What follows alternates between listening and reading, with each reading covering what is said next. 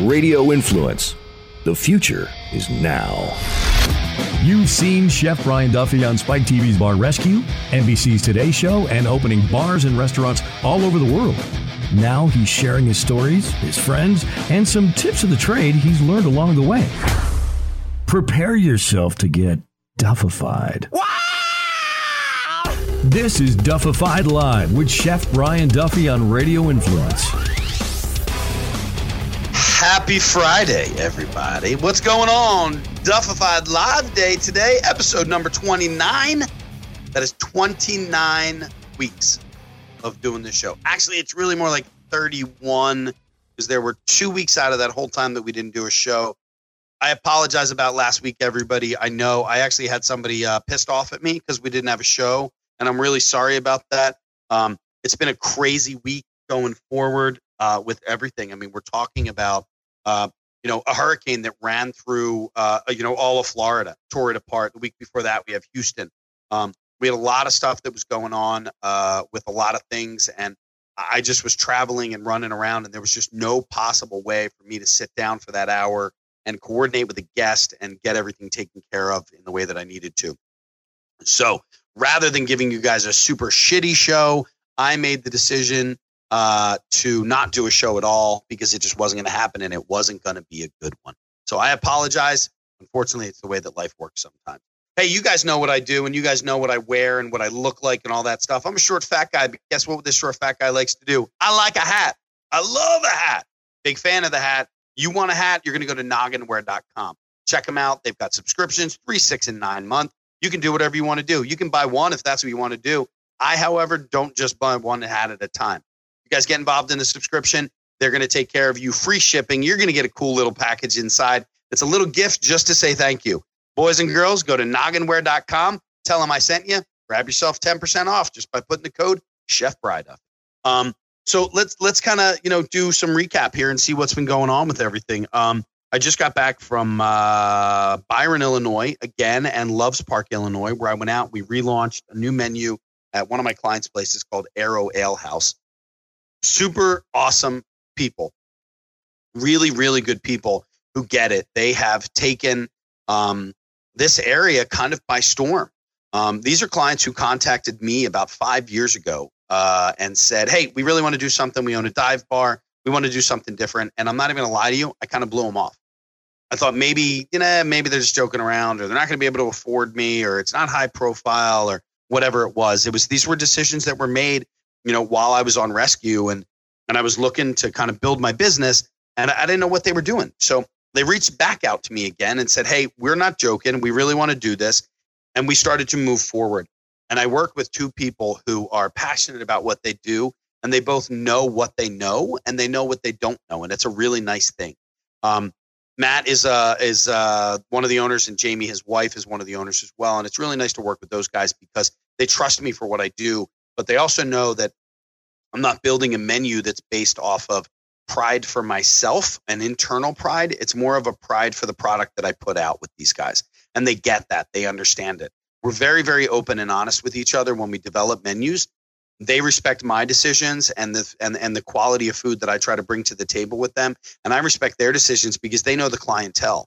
And we're not trying to be something that we're not. They've got a really nice little gastro pub kind of world that they live in. We try to create some cool dishes that are simple and creative um, without going completely over the top. Um, over the top in, in areas like this doesn't work. So we really kind of build it. And what we've done over the last couple of years is we've built their their business to kind of exceed the expectations of the guest. You know, there's a lot of places that are in these areas that uh, they just serve food. You know, there's a there's an organic or a, a, a farm to table place that's up the street. That there was a Sysco truck out front the other day. So don't call yourself a farm to table restaurant when Sysco's pulling up and dropping off commodity milk and butter. You know, if you really want to be a local, sustainable, organic place, get a set of balls and go out and do it stop trying to pussyfoot around and stop trying to act as if that's what it is that you do. Um, I've opened organic restaurants, and there's a lot of work that goes into that.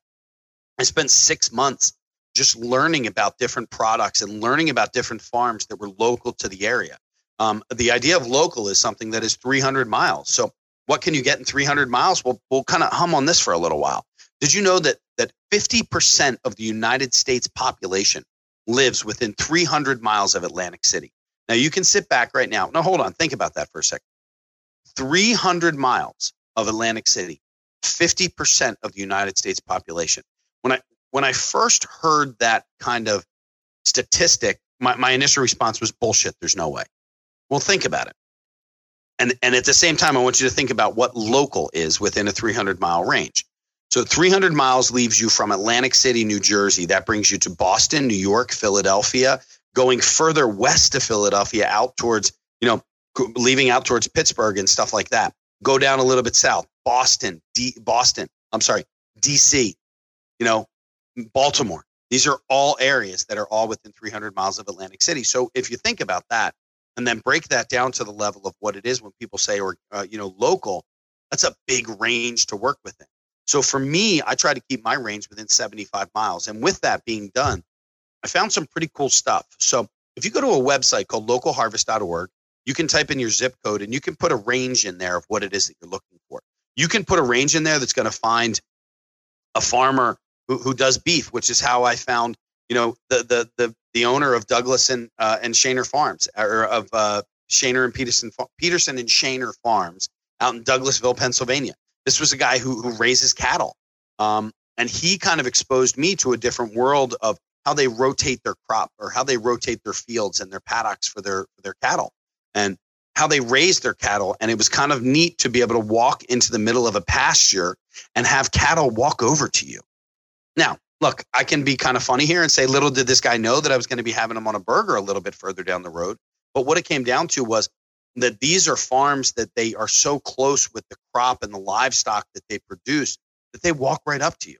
They're not running away from you. You're not calling them. They walk right up to you. And and that was a neat thing for me to realize because from there, I ended up meeting some amazing other people, like a gentleman named Jack Nachampkin, who is a uh, an actual rocket scientist who had a uh, had a garden at the Brooklyn Botanical Gardens at the age of 16, and he was growing his own crops on this on this property that was about six miles away from the restaurant. That I was able to get the most amazing produce from him, and he even said, "If you want to grow something on my farm, go right ahead." So we ended up doing a little bit of herbs and stuff like that. But the product that I was getting from him, I was relearning how to cook, and I I I, I I mean, I attribute a lot of what I do today to that process of reaching out and finding farms and meeting with people. And it's something that's really tough to do when you're running a larger group of restaurants or you're running a large process like that and a large operation like that. And not only is it is it something that's hard to do, but to hold true to that is a really kind of proves it's a true testament to what it is that we want to do and what I like to do when I create menus and do stuff like that. So so when you guys are out there, take a look. You know, I, I know that Whole Foods is a massive company and it was just bought by Amazon and all that stuff. But you don't have to just go to these big factory markets that are out there. Take a look at some of the local stuff around you. Head over to that website, localharvest.org. Try to find out because you know what? It's going to bring a, a different creative world to what it is that you're doing at home or even what you're doing in a restaurant. You find out that there's a, a CSA that's dropping off.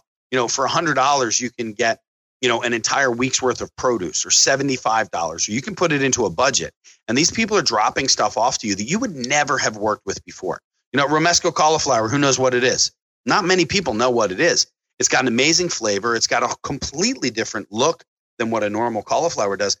But it's one of the things that gets grown. I mean, look at beans. What can you do with beans? These are things that are being dropped off when you're already getting involved in these CSAs. Then they talk about things like shelf vegetables. Shelf vegetables were things that were done for the fall because they would hold on a shelf potatoes and carrots and tubers and all of these types of things that are being grown during the summer that are being harvested later on in the year um, and they're and they're thriving. You know asparagus season is three months out of the year. Why are we eating asparagus in the middle of why are we eating asparagus in the middle of january or in the middle of you know april? We need to make sure that we're really hitting the seasons that we're doing because one it's going to make you more creative uh, when you're cooking at home or when you're cooking in restaurants because you're getting products that you've never really worked with before. So step back, take a look at some of the stuff that's right within your backyard and have some fun with that. Ladies and gentlemen, come on, welcome to Duffified Live. Mr. Farmer Lee Jones. How are you, sir? Doing just great. Awesome. I love it. The enthusiasm, I could feel it. We already had a quick conversation and we've already got the uh, the enthusiasm at the same level. I think. Well, September it's that peak season, the last of the summer stuff and the first of the fall stuff. It's an amazing time of year on the farm. So, r- real quick, why don't we, before we get into anything further, why don't you tell us real quick how everybody can get in contact with you or follow you and all the amazing stuff that you do? Uh, well, you can certainly follow us on uh, Instagram, Farmer Lee Jones, or the Chef's Garden, and as well Facebook, and of course the website, the Chef's Garden. You got to put a dash between the chefs and the garden. a dash of something in there, yeah, exactly. That's right. Um, so, so why don't you tell us tell us a little bit about you? I mean, you're you're a farmer. You live in Ohio, but you've been kind of a spokesperson in reality for sustainable farming, for uh, getting rid of the factory farm kind of world for many many years. So, what do you what do you do now?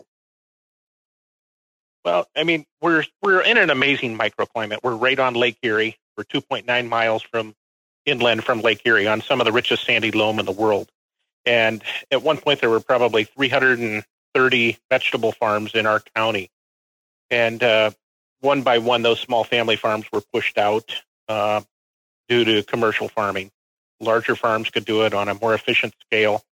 Uh, a lot of those farmers would have con- been considered artisanal farms, you know, today.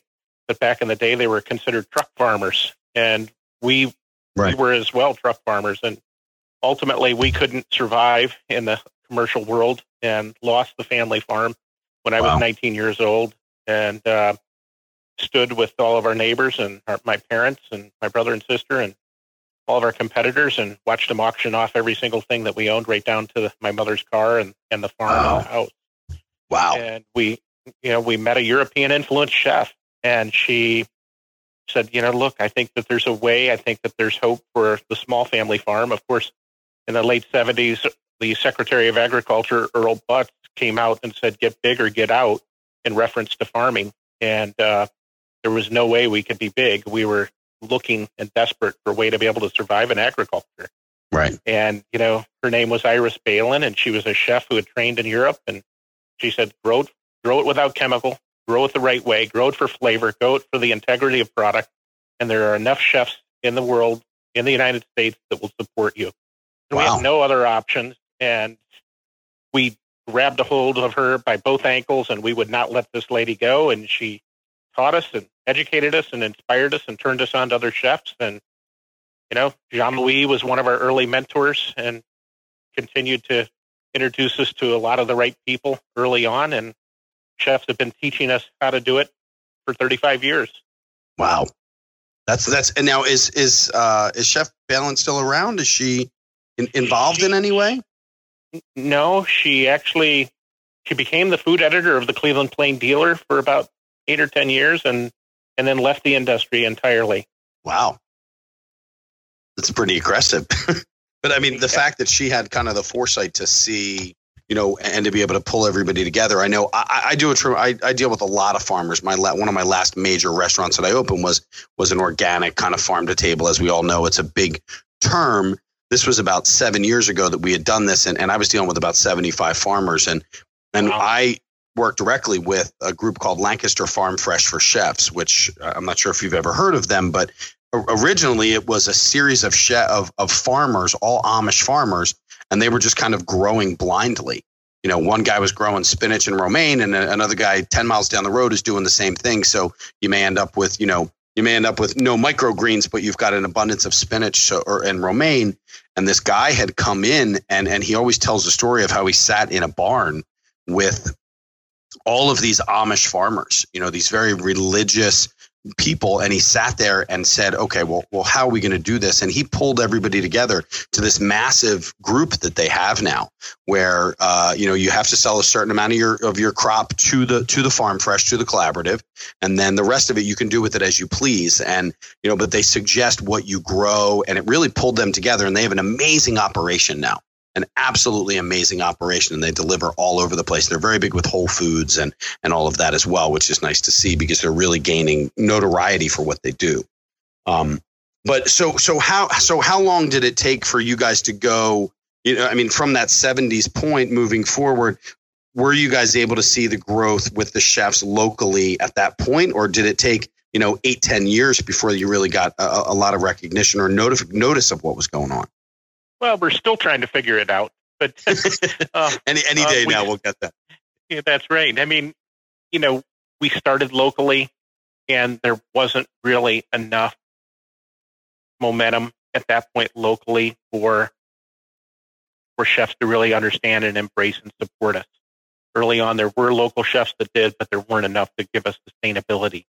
And right. that's when we, you know, we met Jean Louis Palladin, who had come to the Watergate Hotel in DC in the late 70s, early 80s. And, sure. and basically his message to farmers was, you know, your food is shit. If you want to grow for me, you must figure out how to grow. Wow. Because everything was being farmed chemically and right. commercially and high volume. And the focus focus was more on tons per acre than it was for the integrity of the product. And it was his message was really falling on a lot of deaf ears. Um, but we were so desperate to su- survive in agriculture and, you know, I, what Iris was saying and what Jean Louis was saying really resonated with us. And, and it really resonated more with my dad because, you know, he was always uncomfortable with the direction the universities were pushing because the universities were financially strapped and the chemical companies, who's making the money? Pharmaceutical right. companies and the chemical companies. And they're, they're then giving the grants to the universities and saying, hey, we want to give you research money to be able to do research to help the farmers. And right. of course, you know, ultimately that research needs to include their chemicals. Sure. And, you know, it was, it's really kind of like the Western culture of medicine, isn't it, Brian? I mean, you know, um, when we get sick, we go to the doctor and they treat Absolutely. the symptom. Right. And that was really, that's really kind of the basis of chemical farming. And, you know, it never really sat well with my father. And he had, he's old enough to have remembered the old days of a third of the acreage in cover crops, a third was growing feed for the animals, and a third was a product to take to market. And then you rotated and right. you were always rebuilding the soil through plant-based material. And so, as devastating as it was to lose the farm, you know, it really gave us that opportunity to wipe the slate and rethink it. And you know what Iris was looking for, what Jean Louis was looking for, and ultimately, many American chefs were, you know, products grown in the right way, grown for the integrity. And so, a lot of our research actually came from agricultural books that are 100, 150 years old.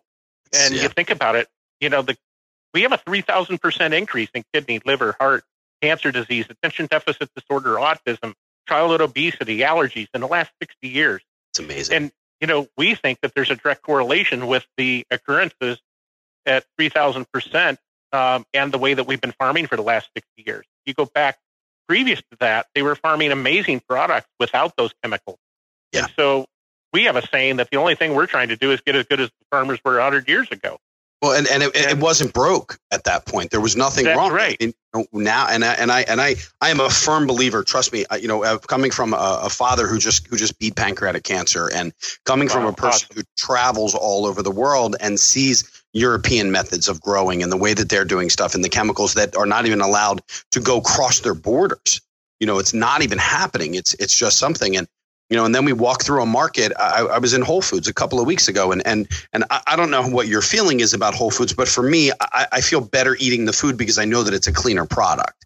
I, may have to pay more, and I'll be honest, with Amazon taking over, it's a little bit of a concern for me, but. I do know that I'm still eating a clean product because if they're holding the integrity. But I was standing there the other day and there was a woman who was in the grocery store and she had said she had picked up the beets and she's like, Are you kidding me? They can't even clean the beets. And I thought to myself, we're so we're we're so distracted from the appearance right. You know, we walk through and we tap every apple and we pick it up and we smell it and we do all this. But if there's a little bit of dirt on it or any form of mistake on there, we automatically shove it aside. Um, right. and, and that's a problem, a big problem. It is. And I mean, you know, so looking at the Western culture of treating the symptom is I think kind of the way that we were farming. And of course, ultimately that failed us. And now we kind of look at it as more like an Eastern culture, get the body in balance to defend against the diseases in the first place. Right. And for us, it all really starts with healthy soil, healthy soil, healthy vegetables, healthy people. Sure. And that's really the premise of what we're doing. And, you know, we should certainly not be concerned about the dirt. I think that at least we know that it was grown in soil at that point. We, we call the we call it soil, not dirt. Dirt's what's under your bed. Soil is what you grow vegetables in. Absolutely. yep. Exactly. And, and I and I will know from a demo that I once did on mushrooms that mushrooms grow in substrate. I got in a lot of trouble for saying that mushrooms grow elsewhere, but they do grow in substrate. I did learn that. So yeah, well, you've been in trouble for worse things, Brian. Oh my God, Absolutely. especially being a chef. Are you kidding me? Long nights out alone just get me in trouble these days.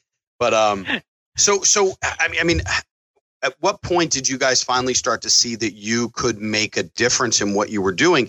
I mean, because you guys are bucking the system at this point.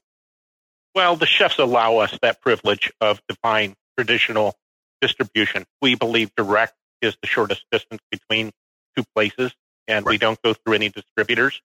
Uh, our product is a growing product until a chef calls us and, and orders it. And when they order it, we go pick it. And it's right. as simple as that. And we pick it, we wash it, we cool it, and we pack it, and we send it to them. We don't get all wrapped up on the whole local thing.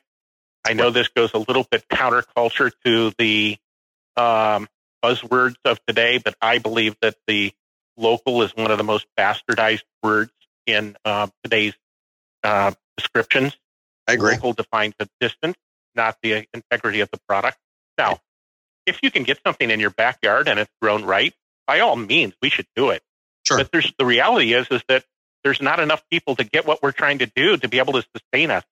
So yeah. we really rather, you know, partner and reach out to anybody that understands philosophically and conceptually what we're trying to do and work with them, regardless of their location.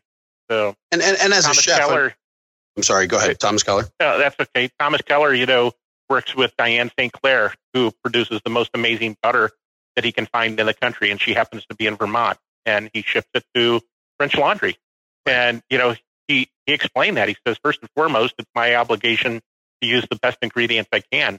Secondly, she has ten cows, and if I don't support her, she's not sustainable.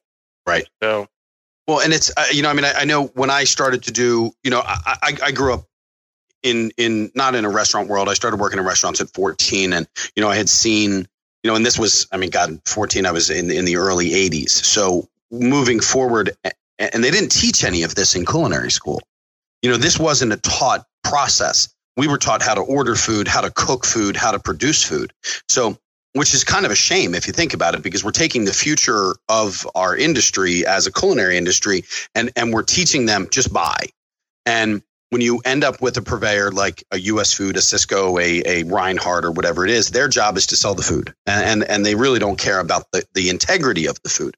So for me, it was a learning process to really move into the world of, well, hold on a second. I'm putting this into my body and I'm putting something into somebody else's body. I need to be responsible for this because they're trusting me to create not only a delicious meal, but something that's well balanced, nutritious, and safe for them to eat. So, so it took a while for me, and I didn't realize the importance of sustainable farming, the importance of the local quote unquote local world until I really started to dig into it and found out that local actually means within 300 miles is, is what the term is. But if you think about it, local 300 miles is, you know, is, is an enormous space that we're dealing right. with. So it's not the backyard farmer. It's not the guy from Lancaster County where I live, you know, which is 37 miles away. It, it's local. This could be coming out of Boston for all I know. So y'all, y'all know that I travel and y'all know that uh, I am all over the place all the time. And, and one of the things that, uh, that I laugh about and people laugh about with me is the, uh, is the one suitcase that I bring, whether it's going for two days, three days, or 10 or 12 days. But the funniest part about that is that there's usually a little bag or there's a space kind of put aside inside of my or inside of my suitcase that's just for hats. Okay. A typical five day trip for me requires 10 hats. Okay. Because I like to have a choice. And one of the things that adds to that choice for me is my good friends at Nogginware. Yep, it's a commercial, everybody. We're going to talk about Nogginware. Go over to their website for nogginware.com. Tell them that I sent you. Put the code of Chef Bride up, and you're going to get 10% off. These guys have an amazing selection of hats that they do. They have limited edition. They have a hat club, three, six, and nine month subscriptions that you can sign up for. It's going to show up in your doorstep every single month. Trust them. They're going to send you some good stuff. You want to buy one of my hats that I have over there? Chef Bride Off. It's real simple. 10% off of those hats when you get them. Free shipping all the time. You're going to get a neat little package inside of there that's a little gift, something to make you a little bit smarter. But when you go through take a look at some of the duff hats that are in there. I've got a really cool one with a cross hatch of knives. I've got a really cool one that's just kind of some logos and layers laid across. Neat stuff. Scott and the boys over there always take care of me We've got a great relationship, and I ask them to take care of you. Nogginware.com, Chef Bryduff, 10% off. Just go do it. So for you guys though, to, to take that that 70s and 80s and have people who are starting to really get the integrity of the food, like a Thomas Keller, um, you know, a Palladin, those type of guys.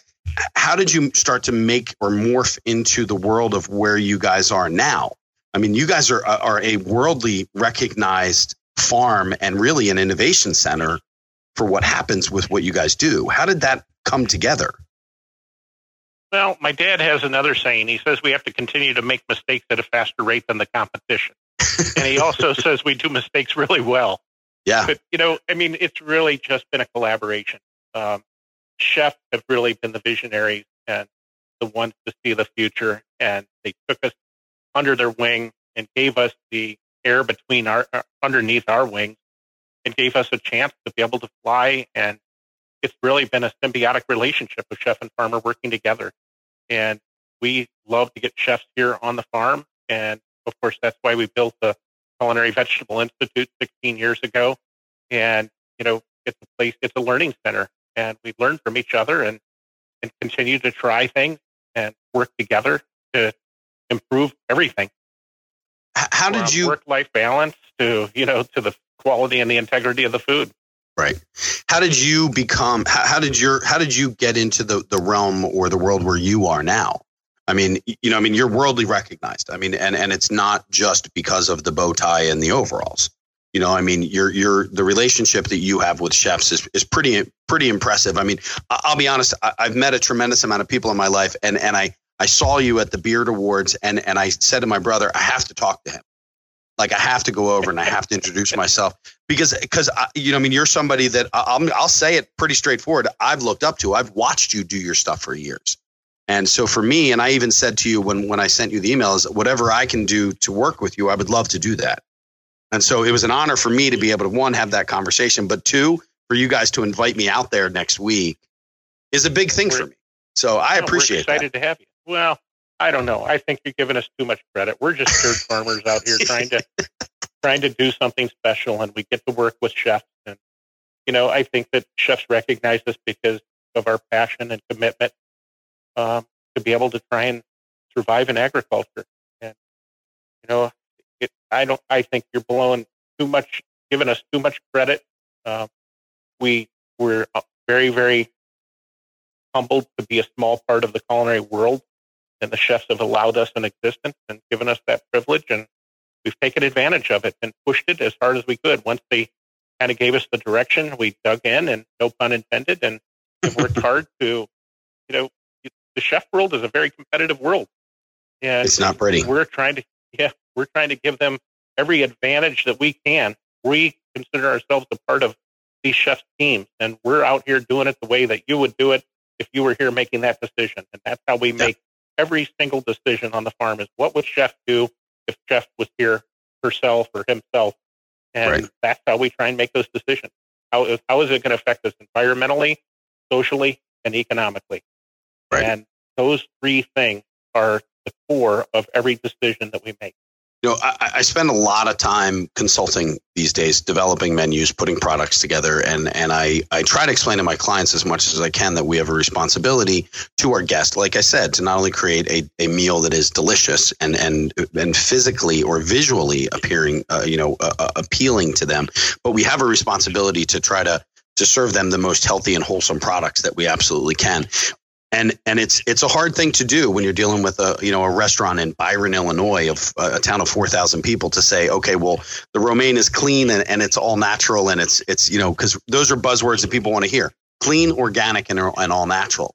Um, and and then it's tough when you get a, a big company like a U.S. Food or a Sysco to walk in and say, well, I can save you seventeen dollars a case on romaine, and and there's a tar- there's a tough world to do that, but one of the things that I've really loved to see over the last bunch of years as a chef is is the the shift change that that people are making now where they're really starting to pay attention to the ingredients you know and and you nailed it right on the head in the last 60 years the farming that's been done uh, is a direct cause to all of the shit that happens to people I mean, my father didn't get pancreatic cancer because of the fact that he sat on a couch and ate an organic piece of romaine. It was probably the you know the factory farm Johnsonville brought with cheddar cheese that was in there that added to that. Um, but but how are you seeing now with the shift change, with chefs being more socially responsible for the product that they're serving, and, and what you guys are doing? Well, I think that you know all the things that you say are true. Know, and it, it's so competitive. Not only do they expect it to be visually appealing and taste good, but I think that the bigger thing, and the millennials and Generation are are really pushing chefs and pushing farmers. It's, it's more about there's because there's so many choices out there. Not only does it need to be visually appealing and great and great atmosphere, but it also needs to stand for the purposes that are important to them. And we call it product with purpose. And so every single thing that we do has to be thoughtful and carefully looked at. And what are we doing? Um, one of the great examples is we've got a neighbor that produces seed corn. And as a byproduct, they have hundreds of tons of corn cobs. Now, Brian, I know some of the listeners may think that corn cobs only have one use on a farm, but I'm here today to tell you most of the listeners are probably too young to know that that was the precursor to toilet paper. Just as a side note. I didn't even um, know that. There you go. Yeah, there you go. It's a little rough, but you know, it's very uh, environmentally friendly. Okay. I'm, I'm, I'm, I'm, digressing here a little bit. But our neighbor has hundreds of tons of corn cobs as a byproduct, and he has to pay all those away. Well, we put in a boiler system. We actually tore down four acres of greenhouse, used greenhouse that was the newest stuff was 30 years old. Some of it 50 and 60 years old. We tore it down on a farm about two hours away from here and brought it back and set it back up. But then we put boiler systems. And now instead of our neighbor having to pay to haul corn cobs away, we pay him to deliver them a mile and a half down the road and we store them and we heat the entire greenhouse with corn cobs that would have been had to be hauled and thrown away. Our neighbor wins, the environment wins, we win, the chefs sure. win, and the end user wins. No fossil fuels used, and just a, it's a great way to be able to look for those symbiotic relationships that can work to be able to give purpose to products. It's now not just a romaine, it's a romaine grown in a way that, of course, all those things that are important to all of us right now. Yeah. And that's just one example of many. Well, and, and, one of the things that I, I always talk about with with my clients when they say, you know, I, I, when I first ask them, and even when I develop menus for myself for restaurants that I'm involved in, or or restaurants that I've owned or owned in the past, I, I always say, look, you know, yeah, you're paying more for a product, but we're charging that product accordingly. I mean, if you're dying to sell a $7 Caesar salad, well, it's really going to be tough to do when you're serving a really good, clean product. And the person who's buying that $7 Caesar salad probably isn't going to uh, to understand the concept of paying $12 for a Caesar salad. You know, but if as chefs we're we're charging accordingly to the product that we're doing, then it all balances out. I mean, it's a balance across the board. And the cool thing that I've seen is that the amount of farms that are growing right now. I mean, I, am lucky enough to be able to live near right near Lancaster County, and and I'm a Harley rider, so I may make noise when I ride through those farms through that main street going through there. But it's amazing to me to see the smaller plots that are growing next to the big factory farmed stuff. You know, every farm that I kind of pass along the main roads when I drive out there seems to have a, you know, they have a code on them. Um, and they basically tell who they're growing for. And a lot of it is for Hatfield farms. You know, they're growing the corn to feed the pigs and whatnot out there. But it's great to see the smaller little farms that they're putting together and the amount of people that are stopping at the farmers markets or that they're selling that product locally. And uh, I was I passed a farm the other day that had said we sell our our produce out of this lot out of this plot directly to these four grocery stores in your neighborhood. And so I'm starting to see a bigger movement going through with that stuff. And, and people are really starting to pay attention to it. So it's kind of a neat thing. But uh, so so so what's happening with you guys now? So uh, uh the the Roots um, initiative that's happening next week. What's what's going into that? Well, you know, we felt like there there needed to be a place to be able to get the real brilliant people together in the industry and to let them share ideas and to network and exchange. And it was an educational uh, event that was envisioned five years ago. We see chefs work tirelessly and then volunteer and go to charity events. And they're always, always, always helping. It's the most giving group of people that I've ever met. And so we felt like to put an event on where those chefs could be able to come and to be able to network, share ideas, change was really something that was lacking. I was inspired by uh, Rene Redzepi's event over at the Mad Food Conference and right. over twice and uh, was over there to speak a year ago. And it was really based off of what we saw happening there in Copenhagen. And so we we designed a program. We wanted it not to be huge. We wanted it to be a boutique event. And we're bringing people in that we think are doing really amazing things within the industry and then getting them together and allowing some time to be able to talk and to share ideas and to collaborate. You know, there could be somebody on one side of the country working on something and somebody on the east side of the, the country working on it. And if they can get together and share ideas and notes and, and work together rather than apart, why it just it makes for some amazing collaboration. Oh, absolutely. It, this year's theme is about innovation. And it's not just innovation on a culinary technique. Uh, Jamie is doing some work actually with a centrifuge that's really exciting. Of course, centrifuge was primarily invented for the pharmaceutical industry. Right. Uh, but he's using it in culinary. But it's not just about culinary technique. It may be on work-life balance. How do we be able to follow our passion of staying in the food industry, but yet be able to have that work-life balance? I mean, we know this industry can eat you up, spit you out, and it's tough on a personal relationship or anything else. And so those innovation and work-life balance. Uh, you know, Gavin from uh, up in Minnesota was with Daniel for many years. You know, has presented a four-day work week. Now you're still working 60 hours, but you're going right. to do it in four days. It yeah. gives you three days to be able to have that balance with family and to be able to go to your kid's soccer game and to be able to know the teacher's name and to be able to go to those parent-teacher conferences. And you know, it's so it's it's innovation in every single way that we can, environmental, social, and economic, and anything else that we can find. And it's just unbelievable to see the synergies that happen at this Roots Innovate conference. That's pretty, and I, I think one of the things that I'm I'm going to be out there and I'm going to be on a panel for talking about employees and and kind of the ways that we're handling all the new laws and all the new changes that are happening and and I'm kind of I'm a very spiritual guy I'm I'm the kind of guy who really does believe in that work life you know balance as a father of two daughters who travels a tremendous amount and you know my girls are 16 and 13 i need to be home for them and Absolutely. one of the things that I, i've really been talking about a lot lately is the fact that we as employers are actually being interviewed by our potential employee as opposed to the other way around um, Absolutely. You know, when when when I can have an employee who looks at me and I say, "Hey, where did you work last time?" and they said I worked at Outback, and I said, Oh, okay, how much were you making there? And they say $15 an hour because they were the guy cutting blooming onions. And I have to tell them, well, I start my line cooks uh, uh, at $10 an hour or $11 an hour. And I have to explain why. And I have to show them that, you know, you, it's not just about the money, that, that I'm going to educate you at the same time. And one of the things that I believe in is getting our, our, you know, just the simple thing of putting a schedule up two weeks ahead of time so that your staff knows that they can schedule something with their wife or that right. they can go out with their family or you know hey i'm off on thursday or, or for me i was the type of guy who uh, I would I would not schedule you as a close on a Friday and a Saturday. You would close on a Friday night, but you would leave early on a Saturday so you could take your wife to the movies or go out to dinner or go get drunk with your buddies. Who cares what it was? Um, and we've really turned our we, we've taken the industry into this almost you know I have a friend of mine who worked for Dan, for for Daniel Boulud. She made she made twelve dollars an hour and she lived in New York City. But wow. she did that because she was educated. She was being educated by him. And, right.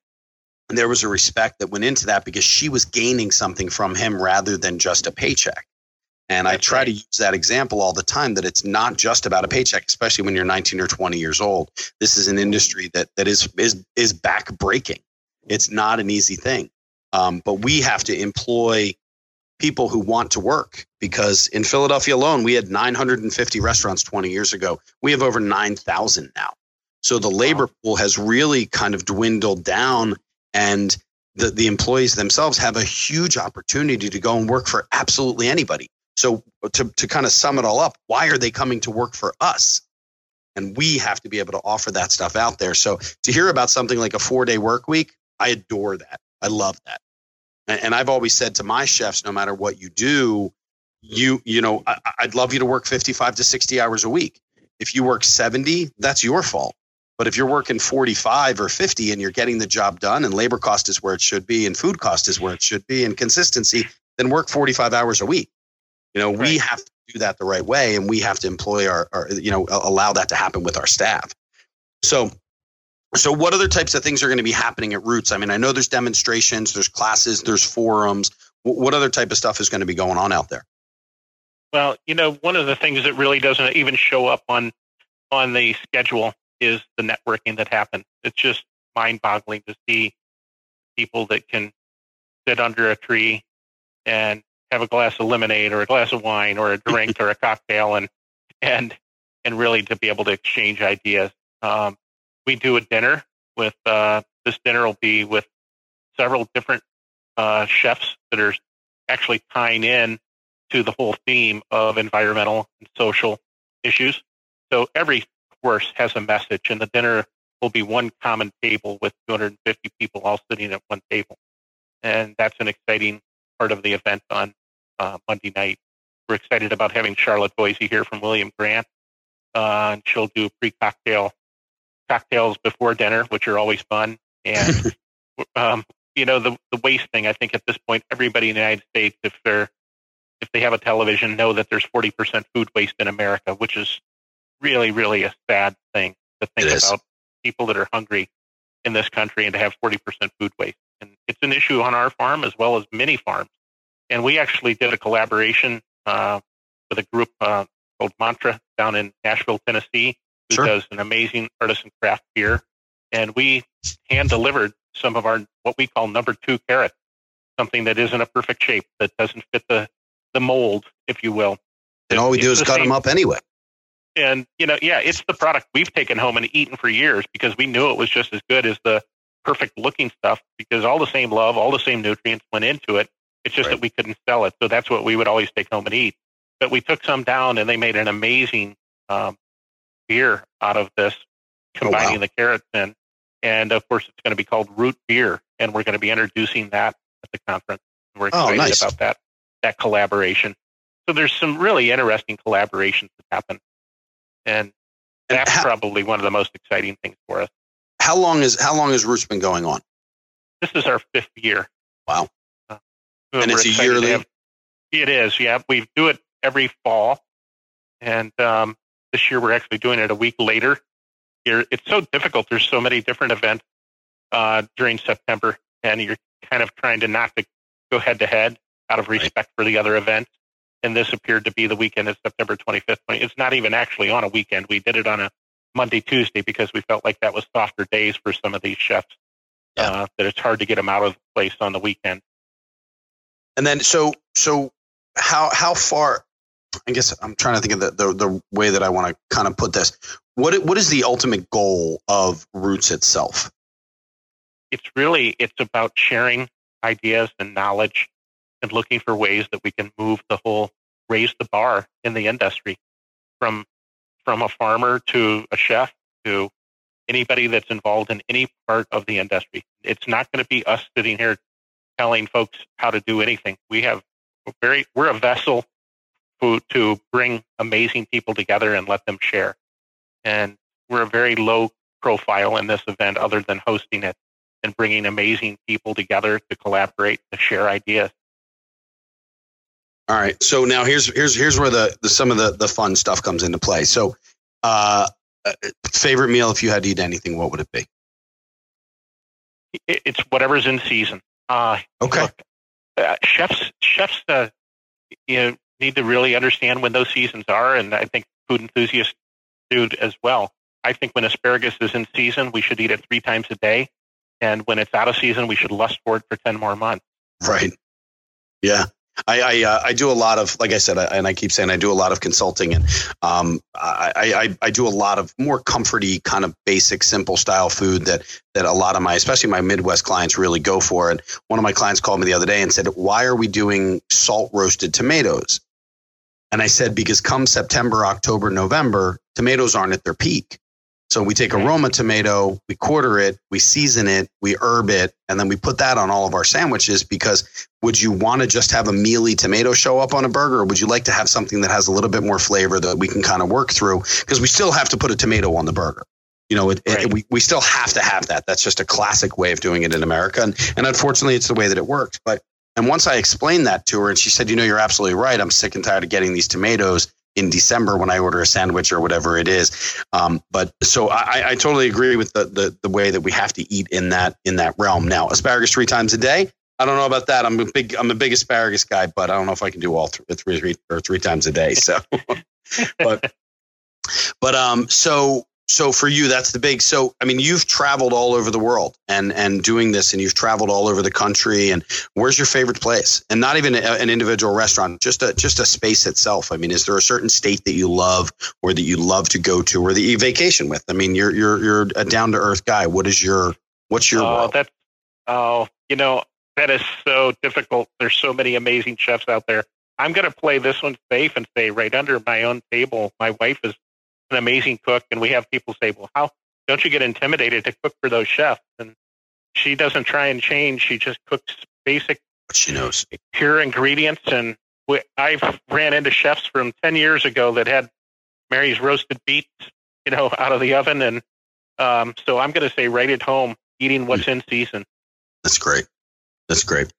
Well, Lee, I, I appreciate your time, and I, I, know you have a lot going on, and you guys are getting ready for next week. Um, and and I just want to say that hey, it's an honor for me, and I'm super excited to be able to get out there, and and I'm only going to be there for a day and a half, but I'm really excited to get in and hang out with you guys and and be a part, and and and to continue moving forward with whatever it is that we can do for the future. So I appreciate your time. Hey, thanks for letting me be on. It's an honor to be here.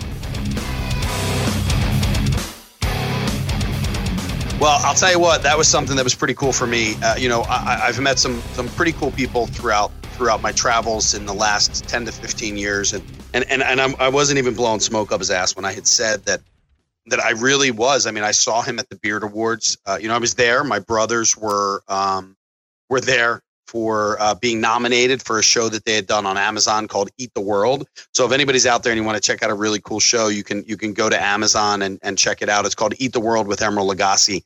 It won uh, won some Emmys this year and was nominated for a couple of Beard Awards. So uh, it actually won for Best Culinary Program um, for an Emmy, and uh, it was a pretty awesome opportunity to get out there. But but I remember being in New York and standing there, and I was with my parents and my brothers, and you know, there's a tremendous amount of chefs around. I mean, Zimmerman's there, and and Vitali's there, and these are guys that we've all grown up with in this industry. And and and Lee Jones was somebody who is memorable not just because of the fact that he wears overalls and a red bow tie, but because of his his kind of nature and and what he does to this industry. And and it's neat to he, to speak to somebody like that who really gets the basics of it. Um, a lot of people look at me like I'm kind of weird when I talk about the fact that that we have issues within our country because of factory farming. We have issues in our country because of our government getting involved in stuff that I truly don't believe that they should be involved in. You know, these are farmers that were given an opportunity in the 60s and 70s to to create on a much larger level and it was unfortunately done kind of under the ruse of we're going to make you more money which it did but at the same time we really started to mess with the integrity of our bodies um, with the things that we're doing you know I, I'm, I'm not a fan of, of a tomato after september it's just not something that I can do. I don't believe in it, and and I, and, I, I'm not a fan of the the chemicals that go into food um, because I know how it makes me feel. Uh, you know, it makes me feel like shit. Think about it when you sit down after you eat a meal and and you look back at what it is that you had. A lot of it has to do with the chemicals, and a lot of it has to do with the fats and all the saturated crap that goes into it, and it's just not good for us. Um, it's not something that we should be doing. So it's kind of neat to listen to somebody who has grown up on a farm who has seen that and out of necessity they had to make a decision at that point. And the fact that that Mr. Jones you know Lee's father made that decision at that point by meeting a chef. So it's kind of neat to think about the symbiotic relationship that a chef and a farmer have together. And that's why it's been so neat to talk about the food process that we have now compared to 15 years ago. Um, you know and these are things that our country has been doing for centuries. You know, we've really been eating. Not that we are as a country we've been around for centuries, but we've got two we've got two and a half pretty damn good decades that have gone on. Um, I'm sorry, two and a half pretty good, uh, uh, what centuries? Yeah, whatever. I don't even know, but I'm, you understand what I'm saying here. But we have, uh, you know, we did all right before all that. We did okay. And we didn't have the disease and we didn't have the issues that we have now with autism, with uh, just the, the constant barrage of diseases that are coming on. And it all is correlated back. It all follows right back through to the fact that it's all these chemicals that we're putting in. You know, they had it easy then. You, you put the stuff in the ground and you water it. And if you get some bugs, you know, you, you got to kind of deal with it at that point. But then chemicals came along to spray. And then disease came along that came from that, and runoff came from that. We started to ruin our rivers and and everything that came came from that. It, it, it was not a really pretty situation.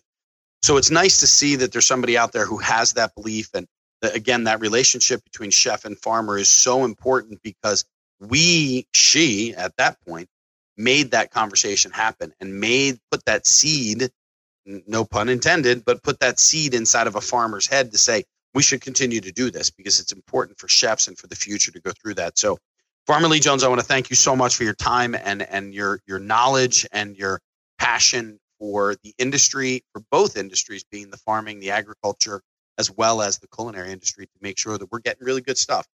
Um, and it starts with one, guys. It, it, it, starts with one person to make that move. Um, and then for others to believe in that, have that same belief, but that one person to be able to get that information and that knowledge out there. And and that's kind of one of the things that I believe in. I try to inform people on everything I can and, and give you guys good guests to listen to at the same time. So that's what I have to say for this episode. This is, uh, y'all can find me. I'm Chef Brian Duffy on Instagram and Twitter at Chef Brian Duff. Facebook is Chef Brian Duffy. Find us on Duffified Live, which is exactly where we are. You can check it all out on Stitcher, iTunes, and absolutely all the time. You can find us on radioinfluence.com. So everybody do me a favor. Have an awesome week. Didn't get Duffified enough? Follow Chef Brian Duffy on Facebook and on Twitter at Chef B R I D U F F. Look for the blue verified checkmark to get exclusive content and to see what's coming up on next week's show. This has been Duffified Live with Chef Brian Duffy on Radio Influence.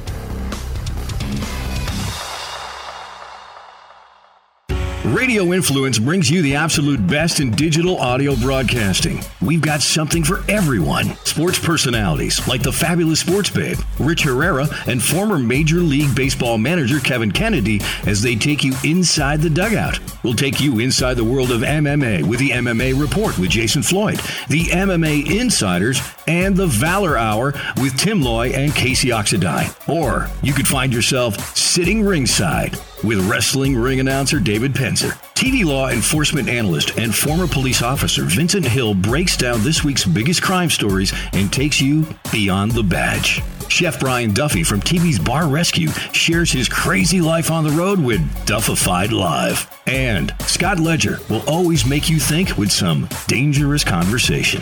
All of Radio Influence's shows can be found on Apple Podcast, Stitcher, TuneIn Radio, Google Play, and RadioInfluence.com.